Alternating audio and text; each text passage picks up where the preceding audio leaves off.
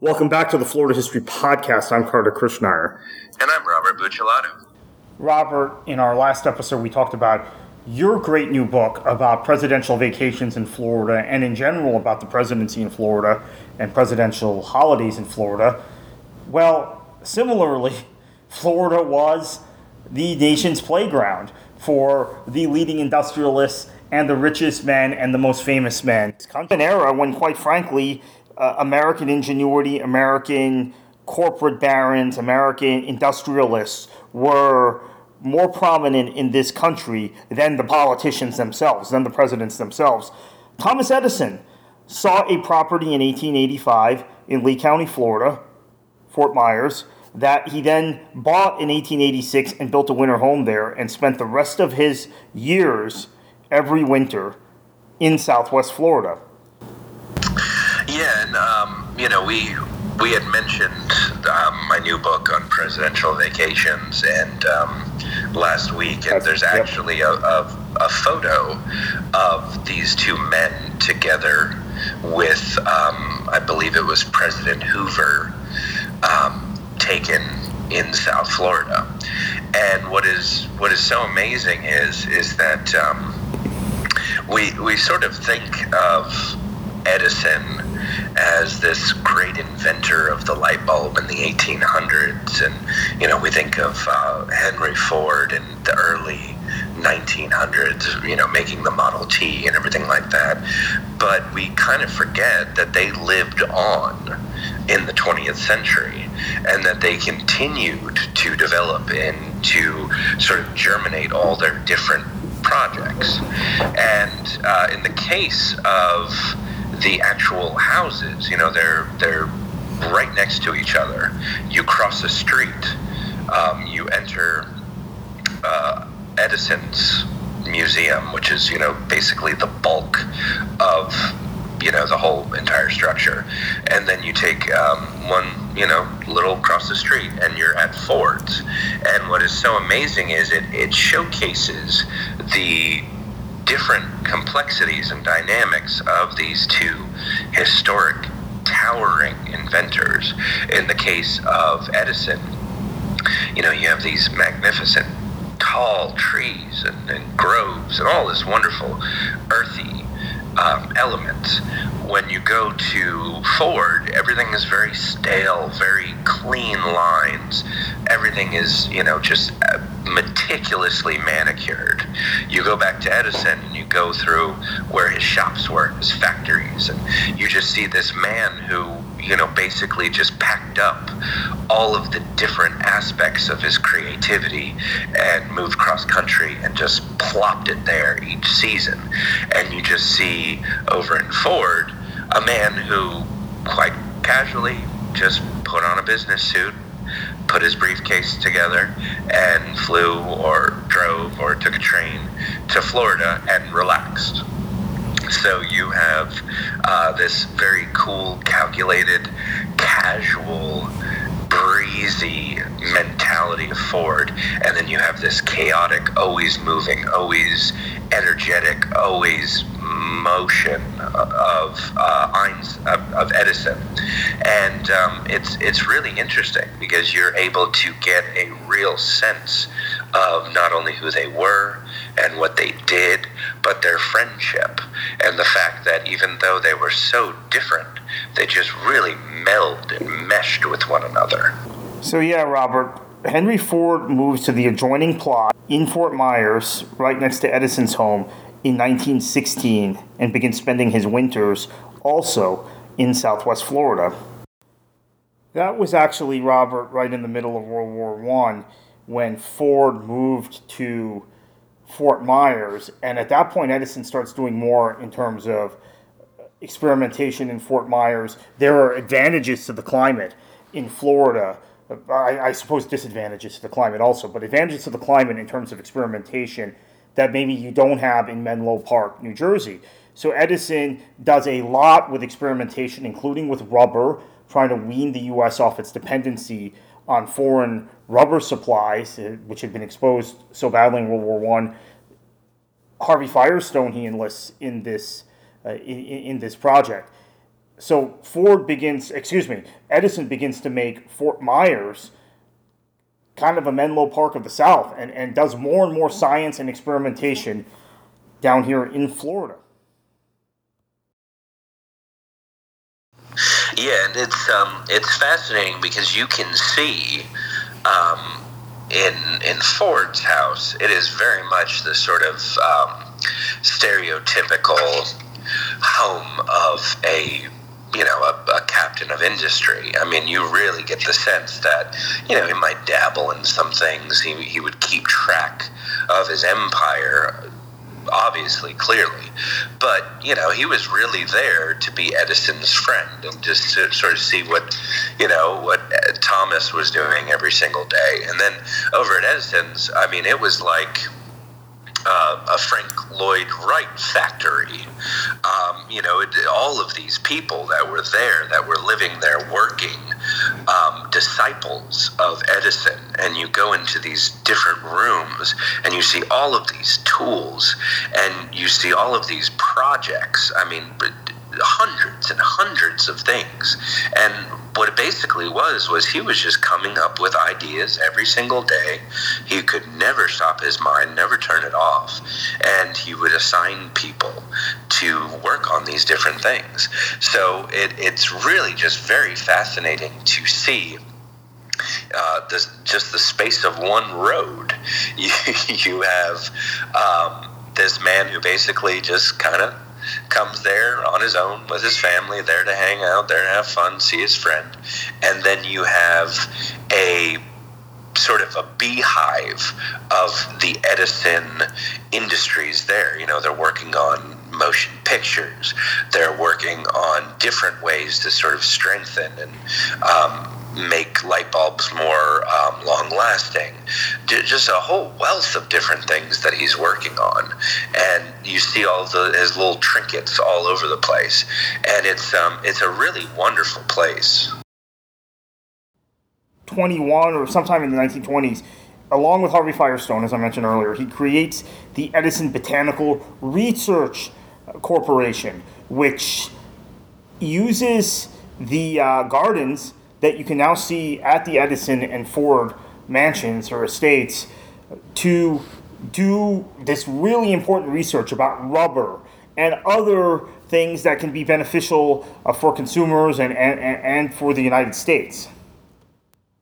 Right, and, and rubber is a frequent conversation during wars. And we know in World War II, the Japanese were at least used the, the need for rubber and petroleum and oil to, to justify their conquests of the Dutch East Indies and of Malaya, right, uh, from the British. So, but it, it was a real issue and a real concern for the United States after World War One, during and after World War One. What, where, how are we going to handle this in the future? And as we know, uh, the, the U.S. developed a military-industrial complex eventually, which uh, it did not have in the 1920s and 1930s. In fact, we know uh, Henry Ford was was uh, actually one of the leaders, uh, maybe because of his conservative political leanings, of uh, anti-war, anti-interventionist uh, type ideology, which was very, very strong in the 1920s and 1930s in the United States. And but uh, that is, is a big part of the story, though, is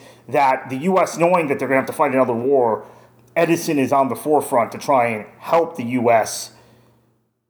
not be as dependent on foreign resources the next time they're caught in a major international conflict. Now, Robert, an interesting thing for me, and, and I, I know you had the same experience growing up in South Florida, because a frequent field trip in school would be to the Edison home, at least when I was in school.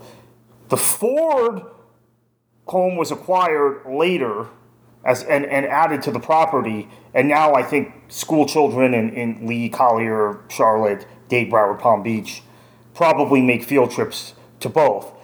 But uh, the gardens were always kind of a big part also of those field trips. And I, uh, I, I, can count the number of times. I mean, I, I, or I should say the opposite. I, I probably lost count of the number of times that I actually had a field trip that took us to the Edison home when I was in in uh, in school. I want to say we went at least three times maybe in, in fifth grade or sixth grade, again in eighth, and I want to say we made one trip in high school there in, in Broward County Public Schools.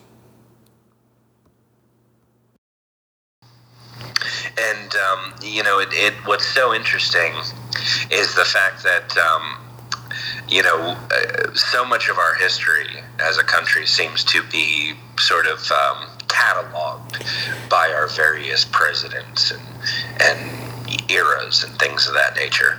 But um, you go to the Edison Museum, and the first thing that you see that catches your eyes are all of these different presidents um, from you know 1880 onward that make these pilgrimages to see these two great men that um, you know weren't term limited they were always here. yeah, right. A, a big part of the country, and uh, you know we're we're really just creative. You know, like I said, creative titans of their time, and you know, I mean, I I don't know. I sh- certainly being a president is very important and is you know you're clothed with immense power, but I don't know if you can be quite comparable to a man that invented the light bulb and you know brought light to society. And in the case of Henry Ford invented the Model T, this was the era, Robert, as we talked about earlier, where the industrialists, the bankers, the um, the tycoons were more powerful, more famous, and more known and more feared in American society than the politicians, than the Speaker of the House, than the President, than the governor of your respective states. I think maybe that's why, looking back on that era, Teddy Roosevelt is so fondly remembered when compared to other elected officials, both Democratic and Republican, of that era. The, the, likes of, of, of, Grover Cleveland, suburban Democrat, William McKinley, and his, his great uh, benefactor, uh, Mark Hanna, senator from Ohio they were effectively the custodians of the Gilded Age, right? they didn't do anything to break up trusts or to take on these guys, and Roosevelt did, and I think therefore is so much more fondly remembered than other uh, uh elected officials of that era, rightly or wrongly. Uh, whatever the case, he is better remembered for that reason. And you know, just just to sort of add on what you're saying. Um, just to give our wonderful listeners um, an example, uh, one of it was probably the, the most powerful man on earth at the time, J.P. Morgan, gets wind that Teddy Roosevelt is getting ready to try and break up his uh, it, um, shipping and you know, real um, railroad monopoly. And he says to Roosevelt, he says, you know, why don't you just have your man, meaning the attorney general, and, my, mean, and my man, meaning his personal attorney, sit down and iron out the details. I mean, that just that just gives you an idea of um, just how beyond these people were in terms of their resources and their own views of themselves yep. on the, the general landscape of the country at the time. Yeah, these days, Robert, we talk a lot about the current war, which was something that I don't know was quite recognized at the time, but you had Westinghouse and Edison squaring off. Westinghouse had become a benefactor of Nikola Tesla, who was not recognized at all at the time. And I think that's uh, probably more of an indictment of American society and, and racism towards Eastern Europeans, etc., than anything else. We can get into that uh, more if you want to in a little bit. But uh, you had these titans facing off against each other, and Edison Electric eventually becomes General Electric. And Westinghouse, and by the way, I live in a town in Coral Springs that was originally a corporate town created by Westinghouse in the 1960s here in Broward County, a, a corporate town with uh, Westinghouse effectively owning the town, right, controlling the town, and Westinghouse uh, factory in in uh, or Westinghouse uh, a facility in the western part of Coral Springs. Uh, right now, what's the corporate park of Coral Springs used to be Westinghouse when I was a kid, and uh, planned community around it. But Westinghouse and Edison Electric square off in a, a, a massive battle. So it was an era of great industrialists, right? Westinghouse and Edison, we mentioned, uh, uh, J.P. Morgan, who you mentioned, uh, uh, Mellon, Vanderbilt, Cornelius Vanderbilt, obviously Henry Ford also. I, I think what ends up happening is Ford is the genius. He invents the Model T, he invents the everybody car, he redefines the auto industry. But he was a deeply conservative man. He was a, quite frankly, an anti Semite, uh, a racist, a, a guy that was conservative, so didn't innovate. You had Alfred P. Sloan take over General Motors around that time, which was a rival of Ford's, and owned, and had bought up a, a number of independent car companies, Buick, Chevrolet, uh, Oldsmobile, etc. And Sloan transforms GM into the great American company, the great American car company in this in the period after the, the Roaring Twenties, where Ford and the Model T were. I mean, the transition began toward the end of the twenties, where GM's getting stronger. Alfred P. Sloan decides tactically to play ball with FDR and the New Deal and to make General Motors a partner, seeing the political tea leaves, seeing the wave elections of 1930 and 1932, Sloan plays ball with the Democrats. I don't know that Sloan was any more liberal than Ford in reality. He may not have been. But he pragmatically aligns himself with Roosevelt. And while Ford Motor Company continues to be a major force in the American auto industry and the global auto industry, it is General Motors that is and remains to this day, at least I think it does to this day, the bigger force in the American and global auto industry. Anyway, that's not really Florida related. It maybe kind of is because there are probably more GM cars by 1935 around Florida than there are Ford vehicles.